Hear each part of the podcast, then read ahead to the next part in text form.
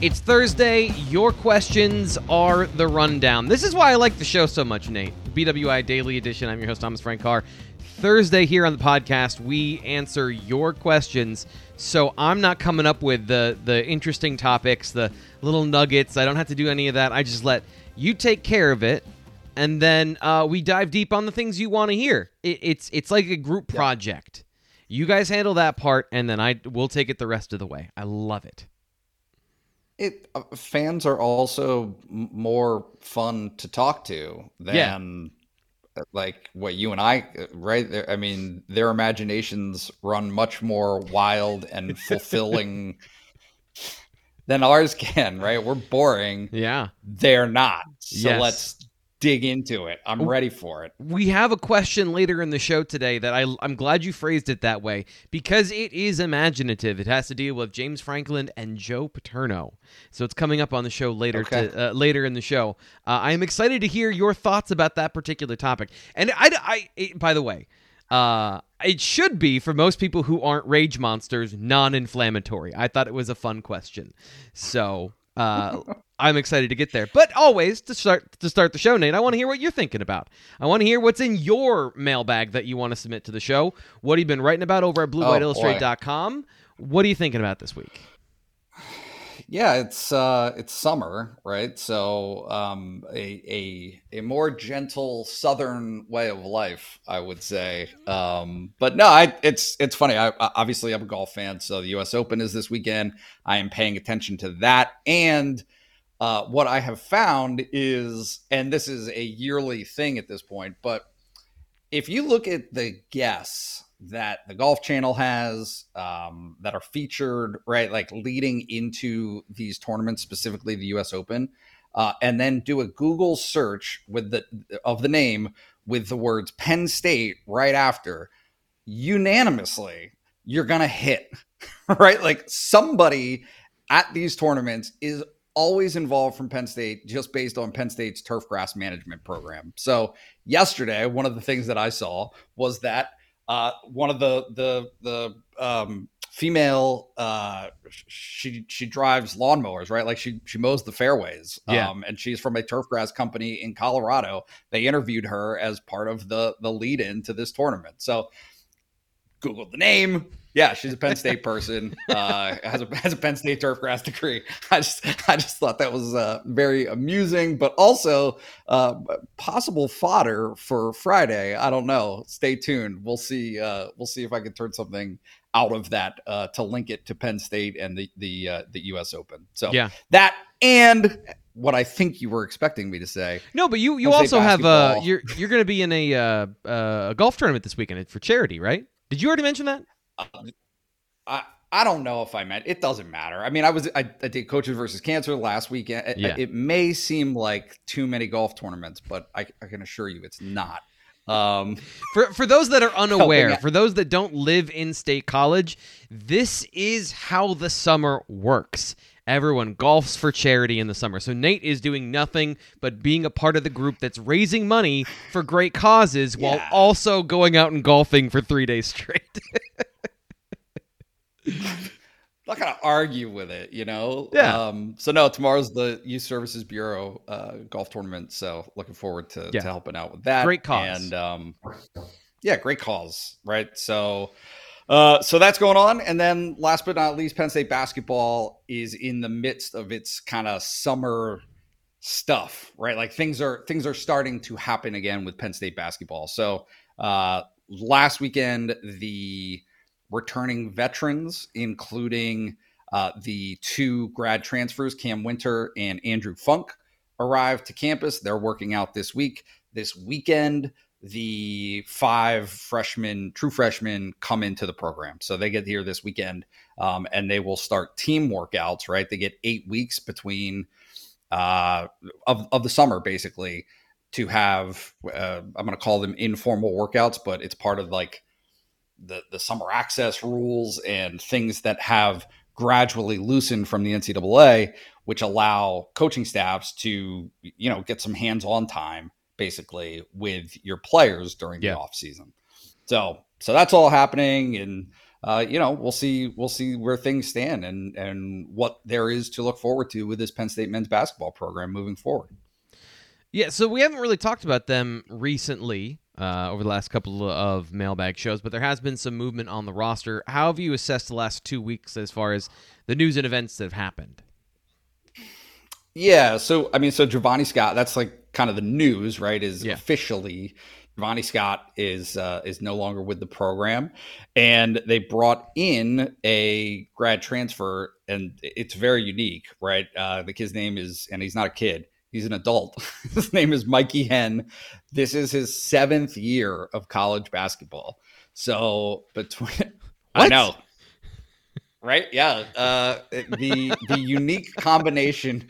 The unique combination of a medical redshirt, he missed a year with injury, and the COVID bonus season have just kind of created this rare opportunity for him to continue to play basketball. And as opposed to seeking out Europe and kind of what Europe, you know, its professional basketball leagues have to offer, he kind of landed at seeing what might happen in the transfer portal. He got some bites. Penn State was one of them, and he ended up landing with Penn State, I think 2 weeks ago now was when he made that commitment. So he's the class of 2016? The roster is filled. That would make him the class of 2016 or 2015? Yeah. 16. I believe 16. Yep. I believe 16. So they desperately needed a forward. Like, that's the thing, is they desperately needed a big body. He is 6'8", right? 6'9" ish, 230 pounds. And so that kind of adds to the roster for Penn State in terms of having a big body that with John Harris' absence, they just didn't have, right? So, the roster's filled. There's no more movement to come. This is the team as it stands and what it will be this season. And they actually get to start to create that, right? Like, this is how the team that you see in the fall is all about what happens right now, and what happens right now is like figuring it out, right? When you've got eight newcomers to the program, right? So like 8 of 13 scholarships are going to be filled by people who were not in the program last year. Yeah. So what was the turnover last year? Figure out what that balance is and go from there. What was the turnover last year? Off the top of my head, I'm not sure. It was It was a bunch. Yeah. I want to say it was like in the 5. That's the number I was thinking of, was 5 as well. So in the last 2 years, there's been significant turnover. And this always happens, right? With a new coach, there's always a lot of turnover. And sometimes the rare exception is when there isn't.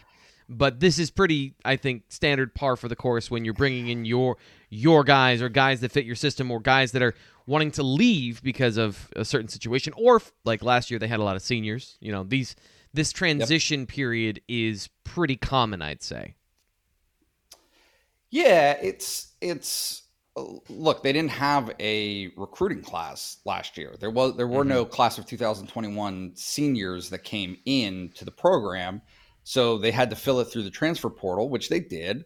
But also, and this kind of goes understated, I think, at some points, but they had to re-recruit every player that was on the team. Right. So Seth Lundy needed to be re-recruited to stay at Penn State. All of those guys, just the way that the transfer portal works now with this immediate eligibility, there's no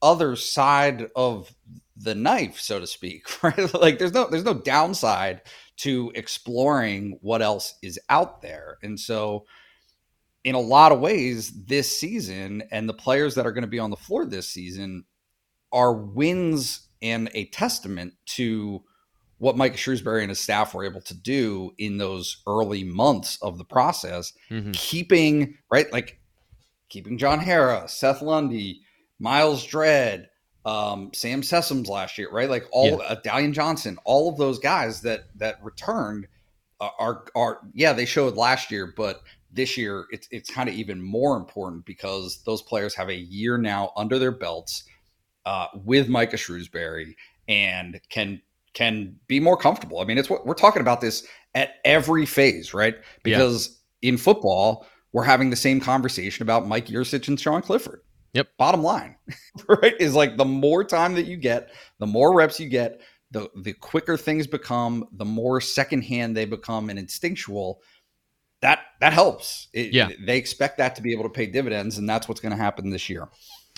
So I know the last thing before we get to the mailbag, I know that one of the things you've been working on this week, a little behind-the-scenes action, is stuff for our football preview coming out later this summer. So can you just give a tease? Did I not mention that? Just a little tease of of what's to come in the summer football preview magazine for Blue White Illustrated. And also, because I'm always ignorant of facts and you're our reporter, when does it hit the stands? When can Penn State fans expect it? I believe July 15th. Don't quote me on that, but July 14th or July 15th is when our preseason magazine will come out. And look, like, reality here, there's going to be plenty of this content that goes into the magazine that also appears in one form or another on the website. So we're not going to withhold anything from you, right? For that $1 sign up, you can get all of the insights and access to the wide array of people that we've spoken to this summer. So for me, this past week, I was able to interview all three coordinators. So Manny Diaz, Mike Yurcich, and Stacey Collins. And then on Wednesday, I was able to sit down and have an interview with both Sean Clifford and his brother Liam.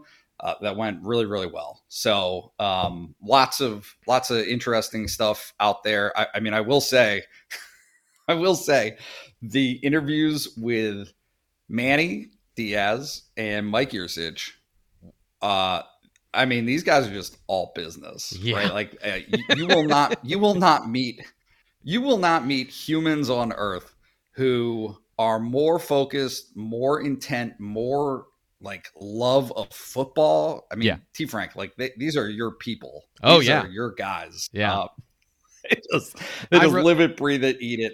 I relate. Yesterday, Zoe came home, and one of her coworkers is a high school football coach, and he was like teaching her football stuff at work, and I think part of me was very jealous that somebody else was teaching my wife football when that's my job.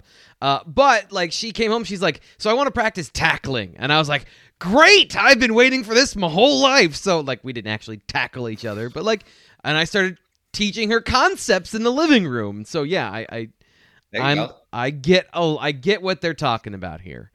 How did it go in general as far as what you got from them with respect to some of the conversations you had? Yeah, I mean, I don't think that it's wildly different, right? Like, Mike Yurcich didn't say, "Hey, Sean Clifford's ready to be an all Big Ten quarterback," right? Like, he didn't go the opposite. But it's just this continuation of everything that you've kind of seen this offseason, or at least that I've seen, which is, since January, there has been an element of, I believe, the staff being humbled, right? And so, like, certainly Manny Diaz has nothing to be humbled over. He's new to the program. But Mike Yurcich and how his first season in the program worked out, like Mike Yurcich is a confident guy. And so the things that didn't work, the actual production that happened for Penn State football last season, it led to this period of, I would say, January, February, March of self-reflection. We're gonna work harder, staring out windows. For sure. Watching the rainfall. So there was that, but then kind of a corner turned of, this happened. Wasn't to what we expected it or wanted it to be, but improvements made in the running game, right? Things that they were determined to do, they feel like they did this spring. Sean Clifford, and this is something that overlapped between both interviews with Sean Clifford and Mike Yurcich, is Yurcich is saying that Sean is smarter is not the word, but close to it. Just smarter. Like he gets it. He understands what he's looking at faster. The diagnosis process is just much more quick. And Sean affirmed that, right? Like Sean came back and said, "Hey, like it just makes this world of difference to not have to worry about whether you're right or not, because you know that you are. And so when you can step to the line of scrimmage and stare out at that defense, and it happens like this, that you know what they're doing, or you know what they're prepared to stop, what gaps are going to be filled, right? When all of that is instinctive, it does two things, right? It helps Sean Clifford in his actual performance, but it also loosens the load. It lightens the load for Mike Yurcich to be able to not have to think in the back of his head, oh, is Sean going to be able to handle this? Right, and I have to find the perfect play. I have to find the perfect play. I've got to do the work at the front because my quarterback, I need to put him in the right situation. And I would turn it on its head a little bit. It's about knowing exactly what you're doing to take that mental load off your plate to focus on the defense. Because if you're wondering, okay, is this an in route? Or is this, is he going to react with the right option? My receiver, is he going to react with the right option on that route? Everyone's in the same system for another year. The quarterback knows that stuff. It is ingrained in his brain now. So now he can focus on, okay, what are they doing now? Instead of having to balance both of those things in his mind. And that is the benefit of the second year in the system. Then obviously the question becomes, when those roadblocks are removed, how fast does the car go? And that's going to be the question we find out in the fall. So let's get to the mailbag. So if you want to be a part of the show, BlueWhiteIllustrated.com, sign up for just $1, be on the message board Wednesday night or Thursday morning before we record the show. Submit your question on the BWI mailbag thread or at Thomas Frank Carr on Twitter. We'll get select tweets that I think are interesting and worthwhile to add to the show. All are worthwhile, but what do we have time for? So, Nate, let's start with everyone's favorite topic. Let's start with NIL. Tigar asks, crystal ball for us, where you see NIL, or rather pay for play, going forward in the Big Ten. Ohio State's going to pony up. Which are the other surprise programs that may possibly keep up? I mean, are we answering that first, or are we going to get to the second? We'll get to that second part of the We'll get to the second part later. Okay. Yeah, so I think Michigan State is one to watch. Look, here's the thing. To me,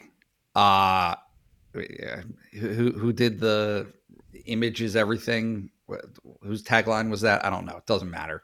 But there's a truth to it. Mm-hmm. And so when Mel Tucker is out on the field in recruiting images, right, that are tweeted out to the world, standing in front of a Bentley with his recruits, right, or standing in front of this exotic Lamborghini, whatever the car is, that creates an image for Michigan State of flash, right? And and so I think that look, there's going to be different routes to what programs want to become. Yeah. Bottom line, right?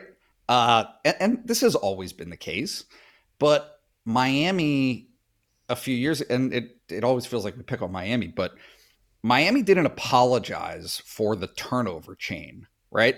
They leaned into that. They said, hey, we're going to have fun, right?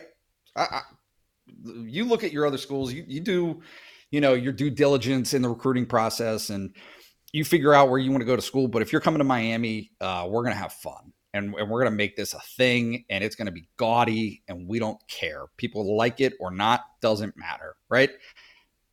I don't anticipate seeing James Franklin and recruits to Penn State football on the turf at Beaver Stadium with brand new sports cars. Yeah. One, because I don't think that's what James Franklin wants to project as an image, but two, and maybe more important, the grounds crew at Beaver Stadium would never allow a car to be driven onto the turf. We started the show with turf grass management, so you're right. And by the way, it would not be a sports car around here, I wouldn't imagine. I think it would be a truck. Just regionally, that feels more accurate. I think you got a good one there in Michigan State. I can't think of another one. I guess Maryland. Maybe Maryland is one where you could say they might have some push with NIL. Yep. Rutgers? No, I think I haven't seen that yet. I haven't seen Rutgers yet. I do think that there is a, even when people point to Ohio State, right? The things that Ryan Day said about needing $13 million, mm-hmm. that was to a group of boosters. Okay. And so it's going to sound foreign here, but the very concept of having to verbalize this to the donors says that they're not quite up to speed either. Yeah. To me. Yep. Because I agree. That conversation is not happening at Texas A&M. Yeah. It doesn't have to be spoken. Yeah. Right. It's like, hey, yo. Right. Yeah. Versus it's more Alabama like has to do that. The conversation is flipped. Ohio State. Yeah. It's at these other places where we're talking about NIL. The person with the money is saying, okay, what can we do with this pile of cash? What do you want from this pile of cash? Because now I'm in the game. I'm allowed to be in the game. Here's some money. Instead of going to your money people and saying, hey, this is how it works now. Yeah, I wrote about this and kind of the situation at Penn State and what you just referenced. And a lot of, you know, the thoughts and ideas came from this show. But like this concrete idea that there seems to be this division at Penn State right now when it comes to NIL. There are the people that are on the side of, okay, this is the new world, dive in head first. Doesn't matter if you're diving into water or sludge, plug your nose and start swimming. They're the people that are on board mm-hmm. with Franklin and his messaging. And then there is the other group that seems to be saying Penn State is going to compete and be success with honor, not the name, image, and likeness program, but the mantra. We are going to be that, and we are going to be successful without NIL because the force of Penn State and the force of the logo, I guess. Yeah. And that is causing a division within the program that is really causing what I think is James Franklin's frustration, is this schism of not having everybody on the same page. And at places like Ohio State and Alabama, maybe they're getting on the same page. Maybe those messages by Nick Saban and Ryan Day are hitting.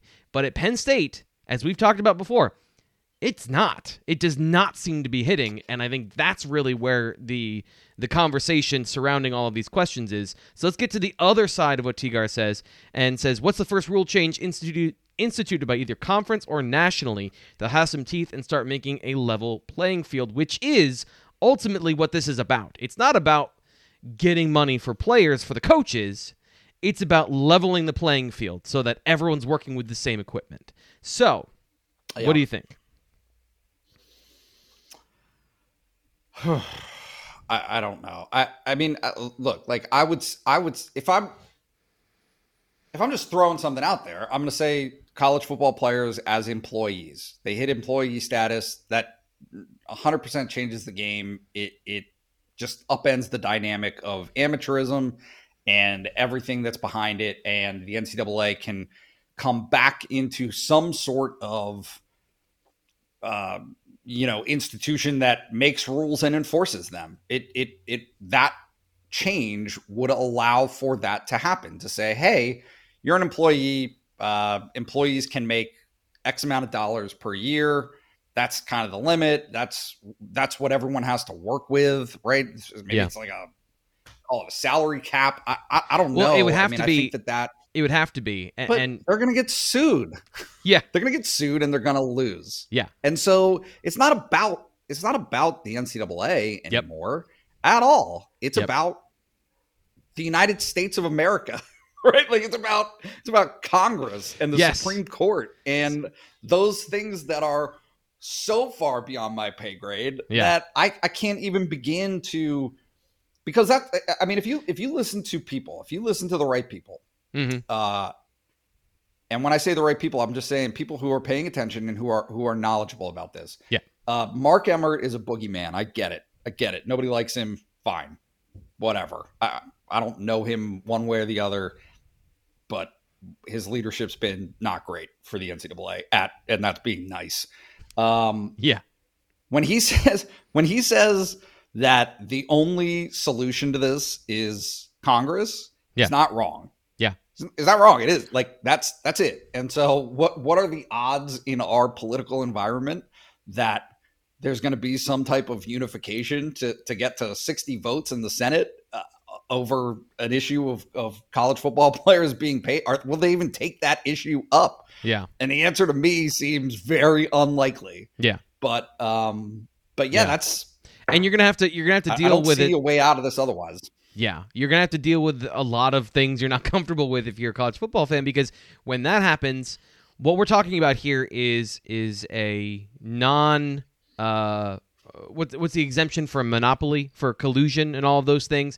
That would be the standard of antitrust. And thank you, antitrust. The NFL, Major League Baseball, hockey, sports has an antitrust exemption for their business model to work. So there has to be agreed upon terms of how that works. And the NCAA doesn't have that power because, as you just pointed out, that is a part of the United States culture and the way we do things in this country is what are the rules going to be decided that is above the Big Ten could set whatever precedent they want and say that, okay, in our next media deal, X number of dollars is going to the players, X number of dollars is blah, blah, blah, blah, blah. And then eventually somebody, as you pointed out, will sue. Also, it would have to be... I think at this point it would have to be pure collusion for it to even work. And how are you going to get the SEC to agree to the same thing as the ACC and the Big 12? You're not, because they're on different TV deals. So the Big 10 and the SEC have more money to work with, so they're not going to cap whatever they do at what the Big 12 can do. So then you're truly going into a full minor league pro sport model where you've got a salary cap, a labor union, negotiations, and every 5 to 6 years, you're going to have that story. And, you know, that's what it's going to be. Doom and gloom. So let's move on to another question.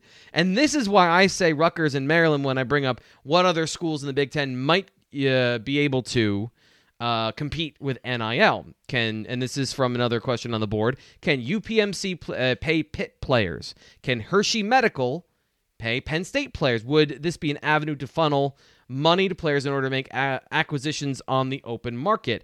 And I think this, what really is important to me here, Nate, is not that they're hospitals but places with large corporations, city schools that previously were disadvantaged. Miami would be another place with a city around them, businesses around them, have more NIL opportunities. So is that something that you're thinking, okay, now Pitt has an avenue to success in the future where previously they were, you know, I think you would reasonably say without being offensive that their ceiling is what it was last year.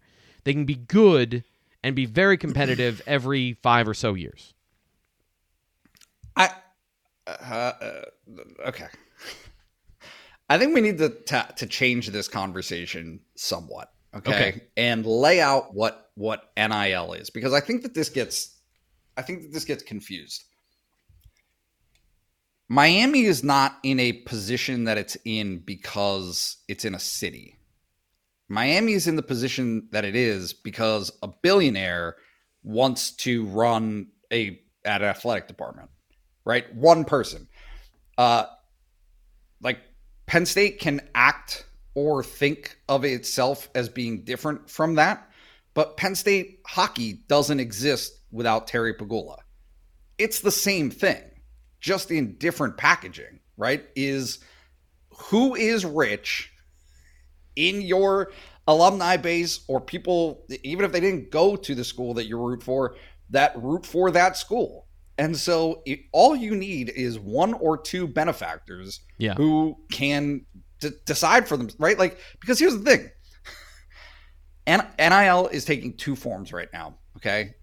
Penn State, and what you see happening at Penn State is the agreements that are made, okay? The sponsorship deals, what have you, that are happening. It's two-way. Yeah. The player is receiving compensation for providing a service to the company, right? And that's happening all over the place. That is the spirit of NIL. That is what NIL is supposed to be. Yeah. There's a second avenue that some programs are taking, or not even these programs. It doesn't matter whether the program wants it or not, because it's all legal now. The players can do what they want. Yeah. The second model is, hey, we don't care what you do, right? Like you don't have to actually do something for our business. The secret sauce, nobody's talking about this. The secret sauce is having it, setting these up as charitable funds, mm-hmm. okay? So that they become tax write-offs. And so what Texas modeled was there's going to be charity work involved for its offensive line, right? Like this was the report, is there's going to be charity work involved. And so the donors get a tax write-off, okay? And the players I should have known that if you're a rich person, there are so many avenues to keep your money. There's so many ways for you to spend $1 million and not spend $1 million. That is the way, though, for it to simply be a transactional nature of, right. Hey, in my mind, I it doesn't matter what business I run. None of those things matter. And if the business is a charity, it's even better. Because you can really simply say, you're in favor of cancer research. Yeah. Right? Like you send a tweet out about that. Here's $50,000. So this is $10,000. This is, I guess, the reason I bring up cities is that Under Armour has strong ties to Maryland. Sure. Are there billionaire Rutgers alum that started something in New Jersey, and the likelihood is higher that there is an alum in a city that went to the school that is now very rich and successful. Penn State has been exporting a lot of those people, by the way, out to the East Coast, to New Jersey, to Philadelphia, to those suburbs. There is at least from my friend group and the people I went to school with, they were all from that area. So it's not like Penn State does not have these people in the region, but I think the idea is if you live in Columbus and, your Dan Gilbert is right there, as opposed to in-state college, there are wealthy people here, but are they billionaires or are they the fish in this pond? Yeah. I just think that there's two ways that you can go about it. And so if your way of doing it is very simply building it from the ground up and having this entire broad business community being the one that has to support this, fine, that's okay.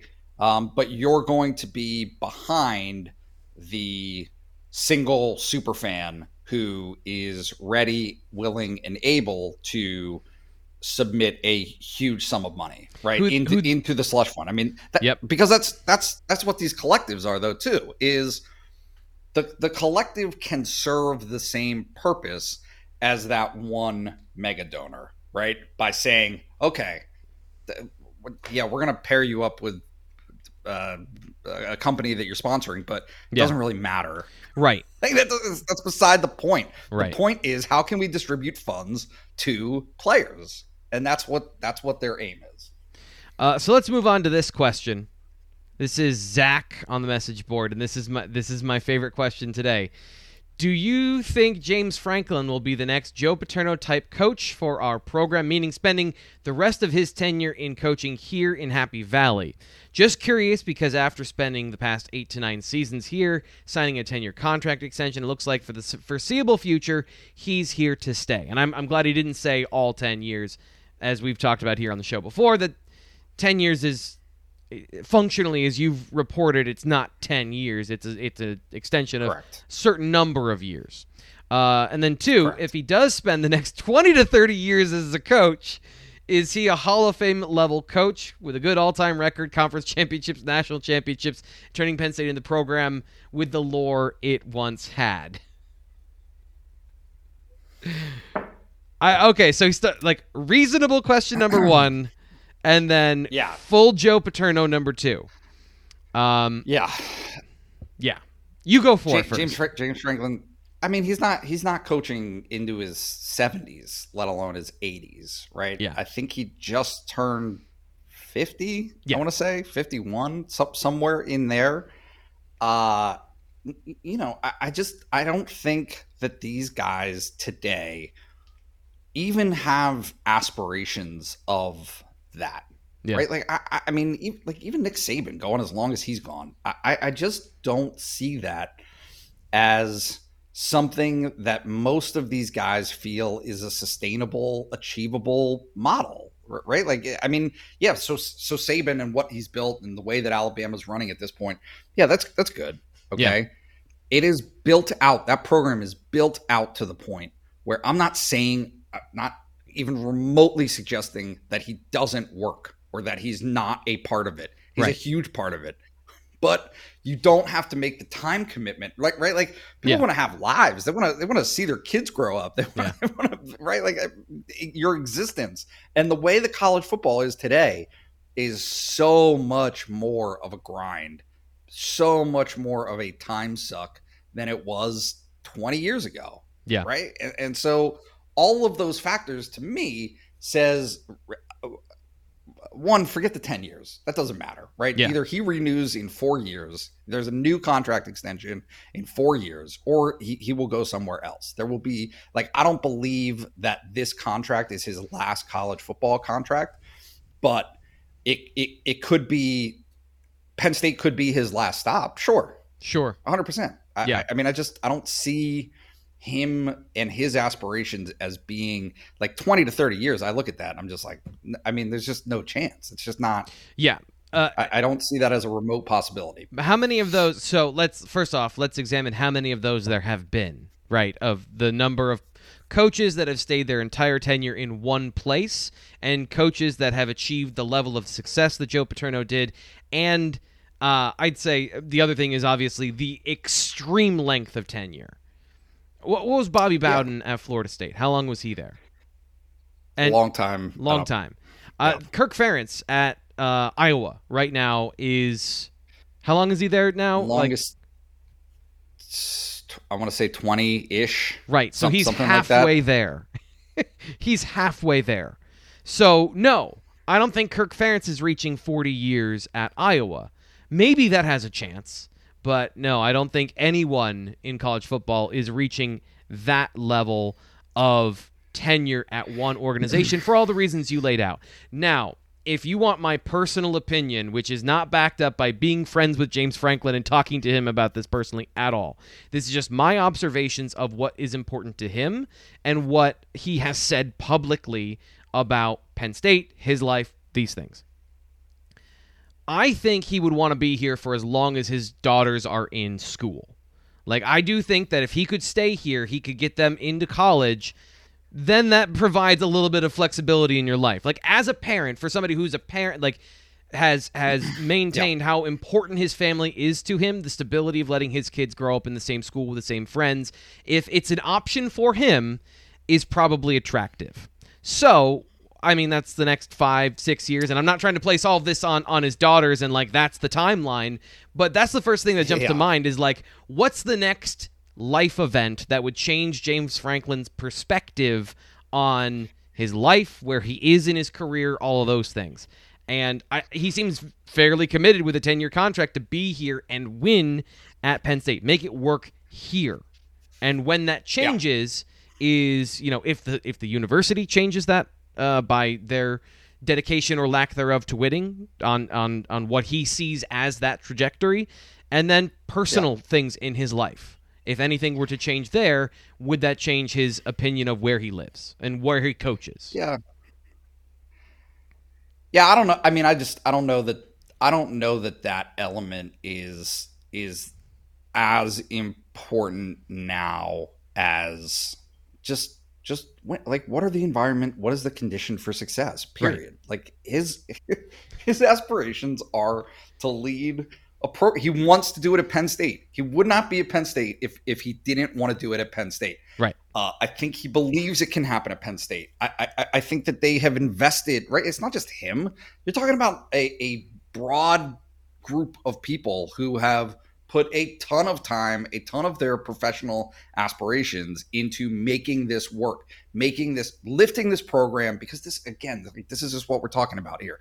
Yeah. Penn State can be 8-4 forever. They can, right? Like we have this conversation and we're talking and it, I think at times comes across as this, like, doomsday proposition, right? Where if Penn State doesn't catch up, that they're going to get left behind. And left behind, I think, without being spoken, sounds like 3-9. Right. It's not. Yeah. It is not. The infrastructure is in place that you could bring in any number of coaches. You could do any number of different things to win 8, 9, 10 games. That's fine, right? The question is, can Penn State lift itself into 10, 11, 12, 13, 14, right, 15, right? And so if that's the question, that is what is being pushed is, hey, don't limit yourselves as a program. Don't limit yourself as a community as to what the possibilities could be. And so yeah. I think as long as there is a buy-in, not just within the Lash building, right? At the Bryce Jordan Center, within the athletic department as a whole, within the institution of Penn State, and then importantly, very importantly, within the broader Penn State community, State College proper, the surrounding areas, the state of Pennsylvania, and nationally, its alumni base. Is there a buy-in and enthusiasm for that aspiration with James Franklin as the leader? If so, then this marriage will continue. It will continue to be a thing. It will play itself out in one way or another, because here's the reality on the backside of this is, if that buy-in is there, okay, and Penn State doesn't perform and win, he won't stay. He won't be invited to stay, right? Like he'll get fired at some point if this huge, massive influx investment is made into the program. Everybody's on board and they don't reach that level of success. He'll get fired and they'll try to find somebody who can, right? But for the athletic director and the university president who are making these decisions, if that buy-in, if that structure, if that support is not there, then how can you judge him against Ohio State or these other programs that do have that level of buy-in? Right? Like if you're competing against all of your peers, and all of your peers in terms of, hey, put a blind taste test on this, say player or school XYZ, right? They look like this, this, this, okay? If they all look similar and your record reflects what their record is, fine. If you put them up against each other and one is wildly out of whack with the rest, either pro or con, and you don't meet what those peers are, you're not performing to the same level of those peers, it's going to change the conversation. It's going to change what that dynamic is. So I don't know. It just... That is what James Franklin is looking for from Penn State. It is not a mystery. He's been talking about this for 8 years. Yeah. 8 years. This has been the message. It might not be as direct as what I just said, but that's what it is. That's what it is. So John H., he asks T. Frank this question, but this is definitely a Nate question. Is there seemed to be a real chatter earlier in the spring about the Big Ten ending its East-West divisions, but here we are in the summer. Talks have seemed to end. Any idea from the crack journalists at the BWI about a Big Ten realignment to end divisions? So, crack journalist, what's the deal? What's going on? I don't know what that means. Means you're excellent. By that? Yes. He's coming to you for the answers. Oh, you're an excellent journalist. I'm the conduit to his question. So, what's the holdup, and why have we not heard that story continue? That narrative continue this summer. So I don't think they've had meetings since the beginning of May. I kind of think that was the last time there was that type of chatter anyway. And so chatter typically surrounds those events. Right. The next big thing I would think is Big Ten football media days and kickoff, which is in late July, July 25, 6, 7, something like that. So would I anticipate that being part of the conversation then? Absolutely. Yep. Yeah. Like somebody has to ask somebody a question, or somebody has to tell somebody something for there to be chatter. Right. You got to be made available, right? Like, so I don't know the last time that Gene Smith at Ohio State, because he seems to be the right, like the dean of athletic directors with the most sway in the Big Ten. But when he's asked about that, when he's made available and somebody asks him a question to that end, I would anticipate that he will have something to say. It won't be no comment. So no, I mean, I don't think it was ever, and I could be wrong about this, but I don't think it was ever a notion of, could this be implemented for 2022, but for 2023? Yep. Yeah. Yep. And I would add to this, I don't want to delay too long here, but I don't think Penn State has a future schedule in 2023. I don't think there's a Big Ten schedule out for 2023 anymore, which, like, that's a red flag. Says, yeah. Right. So, yeah, they're like it. I'm not going to say that it will happen, but I think it's going to happen. Yeah. I think there will be no divisions in 2023. The signs are that it's going to happen. Decided. Yep. So let me ask you this question. We talk about Penn State as the entity inside the Big Ten. Are they willing to compete at the highest level?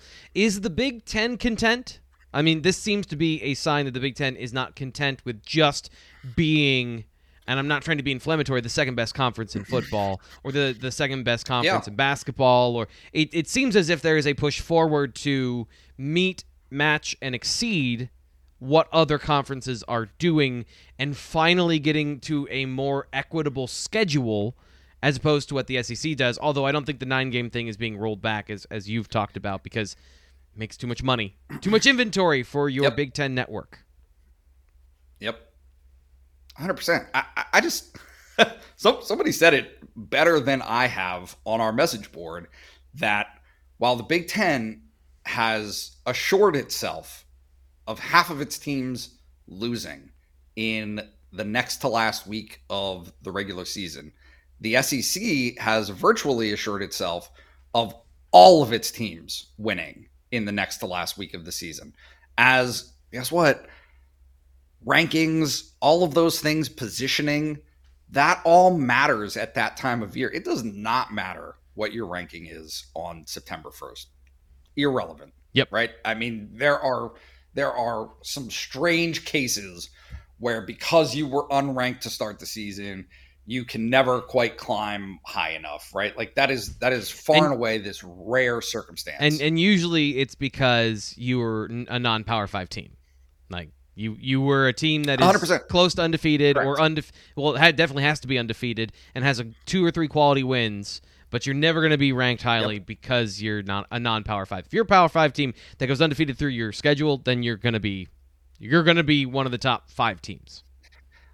And nobody, but here's the thing: nobody's getting docked. Nobody's getting losing points or losing ranking space because they win 70-7 in the next to last week of the season against Chattanooga. Right? Like that doesn't it doesn't matter to those programs. And so the Big Ten, structurally, like it, people aren't mad enough about this. Like it doesn't bother enough people that there is this massive imbalance in terms of how conferences operate, that there is no unification to say, hey, if you want to compete in the end of the year tournament, right? Like NCAA basketball, you're all playing by the same rules. Like you're all saying, hey, you got to have 31 regular season games. No, you can't have more than that. You can't have less than that. Yeah.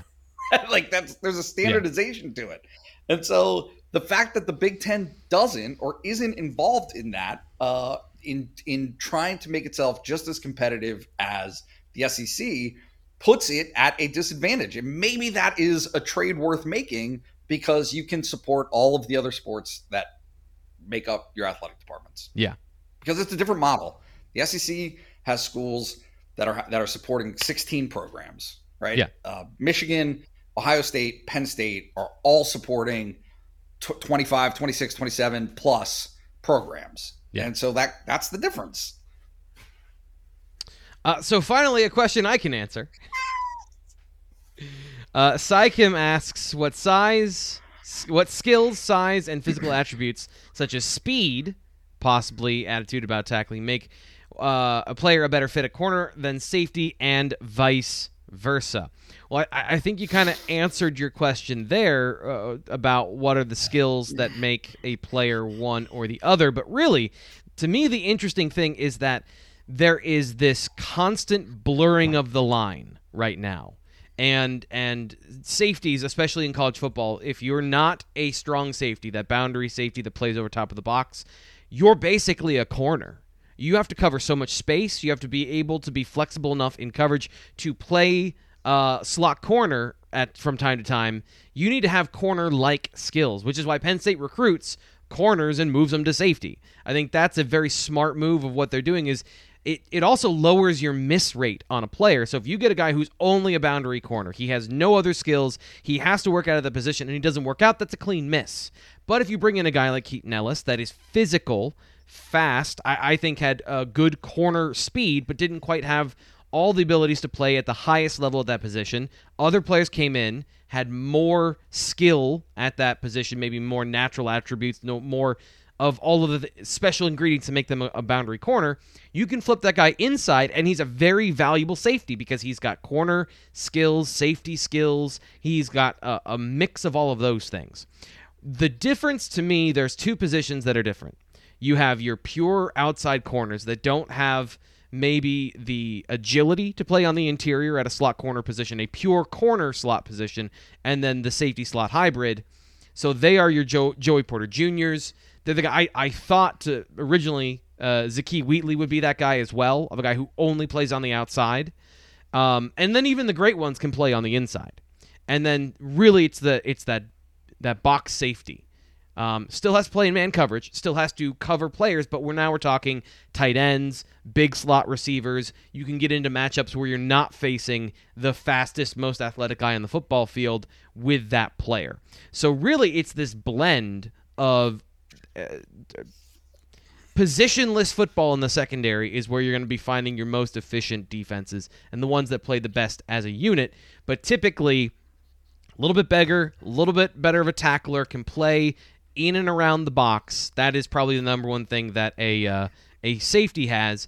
And then for a corner, ball skills. Just ball skills and the other thing, and these are all... You need all of these things. I just unplugged my headphones. You need all of these things at all times to be good, like really good at football. But driving on the football, making plays on the football in single coverage, that's where you're going to see the most value at the boundary corner. So those hyper-athletic players that can do that, and then varying degrees of that elsewhere in the secondary. Good stuff. I have nothing to add. Yeah, thank you. Stay in your lane, Nate. Losi's Mustache asks, so the staff is always recruiting to avoid having holes on the roster. A few years ago, receiver was a major concern. Currently, it's the offensive line. Last 2 to 3 classes have addressed wide receiver, and it seems 22 and 23 have addressed the O-line very well so far. So in your humble opinions, which are not that humble, what will be the next position on the roster in crisis? He's throwing his hat in the ring for defensive end, edge rusher, with the way the cycle and depth of the position is playing out. Nate, do you have any thoughts on this particular conversation? Yes. I think he's right. I don't want to misquote. I'm paraphrasing here, but as part of the interview that I did do with Manny Diaz, you know, part of it was the relationship between having strong edge rushers and having strong corners, and how that marriage, how important it is to football. And he gave a great quote that I'm going to mess up, but it was something to the effect of the person in football with the ball in his hands is the most important player on the field. On offense, that's the quarterback overwhelmingly. Okay. And so the players on the defensive side of the ball that have the best opportunity to impact or diminish that person with the ball in their hands, it's at defensive end and at cornerback. So your strong play at those positions and excellence at those positions is now coming full circle where you see it prioritized in the NFL draft. There's a reason why these guys at corner and defensive end are going first. Yeah, and receiver, by the way. Early in the draft. Because you can manufacture 12 touches a game for a receiver. So the value of a running back used to be he'd get 25 carries a game. You need to have a great running back. But as football has gotten more wide open, you have guys that are getting 20 targets a game. So that's kind of the same thing. You need a guy who's going to catch most of those and is going to get open for most of those and is going to make something happen on at least half of them outside the structure of the play. Yep. So that is why quarterback and receiver, especially in the NFL, you go contracts. The receiver contracts are ballooning for these guys that are elite number one receivers because they can have a significant impact on your quarterback, who is the most important player in football. So yeah, absolutely. Yep. I would say, and this is where it's tough, because I think Penn State addressed the defensive end situation. I think they nailed it with getting denied Dennis Sutton and with Damian Robinson. But does that help this year specifically? So you could say this is a problem this year, but that the die's been cast there already because you've got a redshirt, a sophomore, and a true freshman along with Adisa Isaac. So you're banking on Adisa Isaac being the lead dog and then those two guys filling in the rest of the need. Can they do that? Beyond this year, because of literally the rest of the show, I don't think you can predict year to year where your strengths are going to be. I don't think you can predict, like, because this is something that we talked about a little bit on one of the BWI Daily's previews this week is with Ryan. He was talking about the running back position in recruiting. Does Penn State take two this year? Well, they're deep and loaded at running back this year, but if Nick Singleton, a true freshman, comes out and explodes on the scene, does the transfer portal affect that situation? Do guys behind him transfer? Does he transfer if he gets an NIL deal at USC or something like that? Like, these are the realities that we don't know. So right now, defensive end would be the situation. And then I'd say just going for value, corner, because, Kalen King's not going to be here forever. Like, the clock is already ticking on him. Joey Porter Jr. is gone after this season. Johnny Dixon is a redshirt junior, I want to say. And then you got Marquise Wilson. So you've got some talent there. You got depth this year. But everything, like in the NFL, is year to year now. I'd say it's even more year to year because you don't have contracts. You can't guarantee these guys are at any one position for any length of time. Yeah. I mean, literally no disagreement. I mean, I think that, you've got to re-recruit your own roster every year. You got to make sure that everyone that you want and prioritize is staying in the program, understands the vision that you have for them and is bought into that.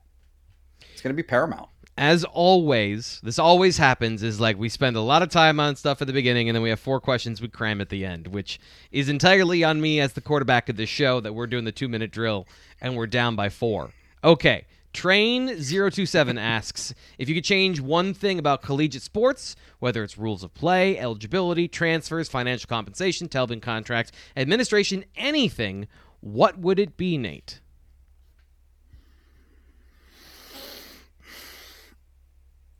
Oh, man.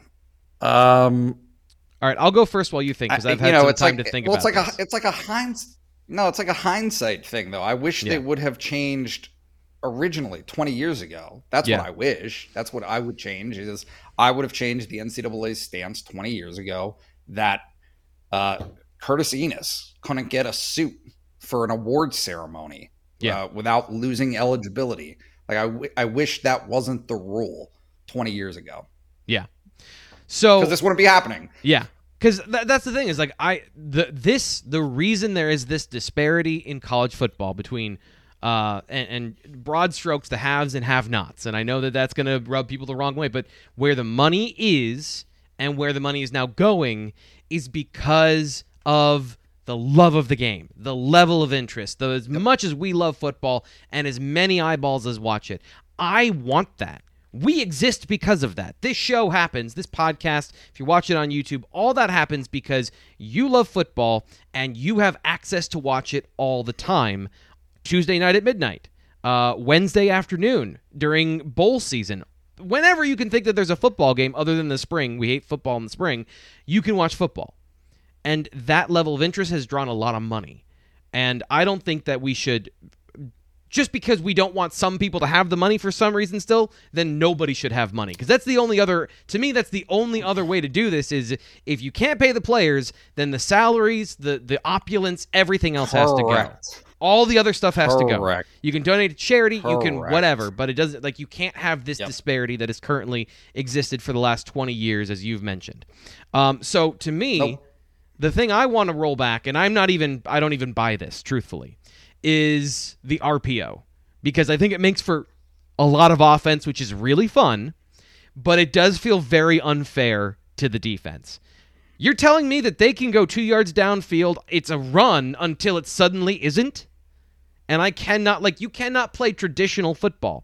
And there is even in me, Thomas Frank J. Carr, the football analyst who loves advanced metrics and stats and things like that, I also miss the I formation every once in a while. Every once in a while, a test of masculinity in the trenches. That's all gone because of these advances in football. The spread offense is what it's going to be what's going to be, right? So that is not taking advantage of any rule. The RPO is taking advantage of a rule in football that does feel pretty unfair to the defense. But that is, if there's anything that is true about modern football, it's that it's unfair to the defense. Everything. Yeah, I think that's fair. I have one. Yeah. Headsets in helmets. Yes, that's a great one. Right? Like, staring at the sideline is stupid. It slows the game down. Let's just speed up that process. Yeah, I would be fine. So the 15-second rule, I think, is great in the NFL, where you can communicate up until the snap, basically. So that, yeah, I think the cards on the side are fun, but I agree with you. I'm not a fan of it. The difference is, I think that you're never going to have, I guess no huddle is an option in sports, in the sport already, but you're not going to mitigate staring at the sidelines and waiting till the last second to call your play. That's going to be a part of football because it's about the advantage of, as I think James Franklin or Mike Yurcich has said in the past, having the chalk last. Like, it's as much a duel between the coordinators pre-snap as it is anything else.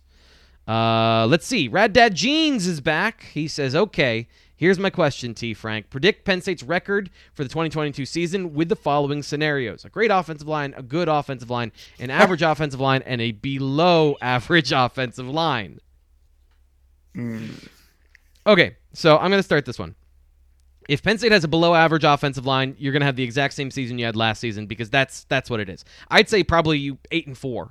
I'm a little more bullish on this team because I think the skill positions are better. It is, as we've talked about. We've talked about this. The skill positions are better. They're in year two of the offense, and the offensive line has the potential to be better. So 3 of the 4 things are better, and if you just get average out of that, which I'm predicting it's just going to be average to slightly above average, 8 wins, that is reasonable with the team, even if the defense struggles a little bit out of the gate. I think it's even then... As long as they survive the test at Purdue, there are no other offensive juggernauts on this that I can see on the schedule in the first month of the season. So a below-average offensive line is just what you got last year. And then an above-average offensive line or an excellent offensive line, and we're back to 2019. We're talking about a team that can go into the final months of the season with maybe 1 loss, maybe 2 losses, and they're pushing for a New Year's Six Bowl or, if they're really lucky, an outside bid at being a 1-loss college football playoff team that ultimately doesn't get there because that never happens, unless you're Georgia or at Alabama or the SEC. So there you go. Anything else? Yeah, I'm right with you. I don't see the offensive line as being the sole indicator of success or failure. Yeah. Right, like. Because I didn't see it that way necessarily last year, but because the bar was set so low with its inconsistencies, you're right. I mean, it's just if they continue to be inconsistent or as inconsistent as they were last year, and Sean Clifford doesn't perform, or that limitation impacts what he's able to do, and you have to start with that foundation. Yeah. Right? Like if the offensive line can get you to the next level, then it opens the door to possibility to see how good your quarterback or your receivers or your running back can be. And in some cases, depending on the running back, maybe it doesn't even matter. Right. Like, and that's a huge part of this. Penn State, that's a huge part of this. For 3 years of the 8 years of James Franklin's tenure, he had an elite running back. 4, add in Miles Sanders there as well. And you would also add in Journey Brown. And they made up for 5 of the 8 years. He had an elite level skill, physical ability running back that made up for an below average offensive line early on to an average offensive line towards the end. So last question is, and then we'll just get out of this one quickly. Do you think that Franklin and Diaz, how will Franklin and Manny Diaz react if the linebackers underperform early? In David's opinion, Franklin has a habit of sticking with older guys a few series or plays too long versus letting younger kids make some mistakes and get reps. I don't know that I agree necessarily. I mean, it is not such an easy, clear conversation. The only time I would they don't have a choice. This year, I would agree that there's that. Yeah. Like your Mike linebacker is either a redshirt sophomore who hasn't really played all that much or a redshirt freshman who hasn't really played all that much. So they're sticking with the young guy no matter what. Like, and they're playing. By the way, they're both playing. They're both going to play. 100%. Yeah. Yep. And then you've got your star linebacker of the group in Curtis Jacobs. And then, whether or not you count Jonathan Sutherland as a linebacker or not, that's really the only place you're going to have this conversation of, is he better than whoever else is behind him? And right now it's Dominic DeLuca. Is it KJ Winston, a true freshman? Is it Tyrese Mills, a transfer from Lackawanna Community College? Those are two guys that I have an eye on, somebody that might end up at that position. So 3 weeks, maybe? Like, you get the first 2 weeks of the season, you've got Auburn there. I don't see this dire need to freak out, I guess, is like you have to like pull the ripcord on any of these guys immediately at the linebacker position. By the way, I only count 2 of them as linebackers anymore. Like, you got 2 linebackers, and they've got 4 guys, if you include Jamari Budden, that I think are capable of playing. Now, Budden is pretty raw. He's having to do that transition to the will earlier than most guys. So of the 3 that they've got, all 3 are going to play. So there you go. Anything else? Concur. No, that's it. I love it. Well, that'll do it today for the BWI Daily Edition. I'm your host, Thomas Frank Carr. Thanks for watching. Thanks for subscribing. Thanks for being a part of our podcast family. If you are listening on the podcast, make sure you subscribe so you get that auto download and you don't miss anything from Blue White Illustrated. We're looking at recruiting tomorrow with Ryan Snyder to wrap up the week. Stay tuned. We'll talk to you then.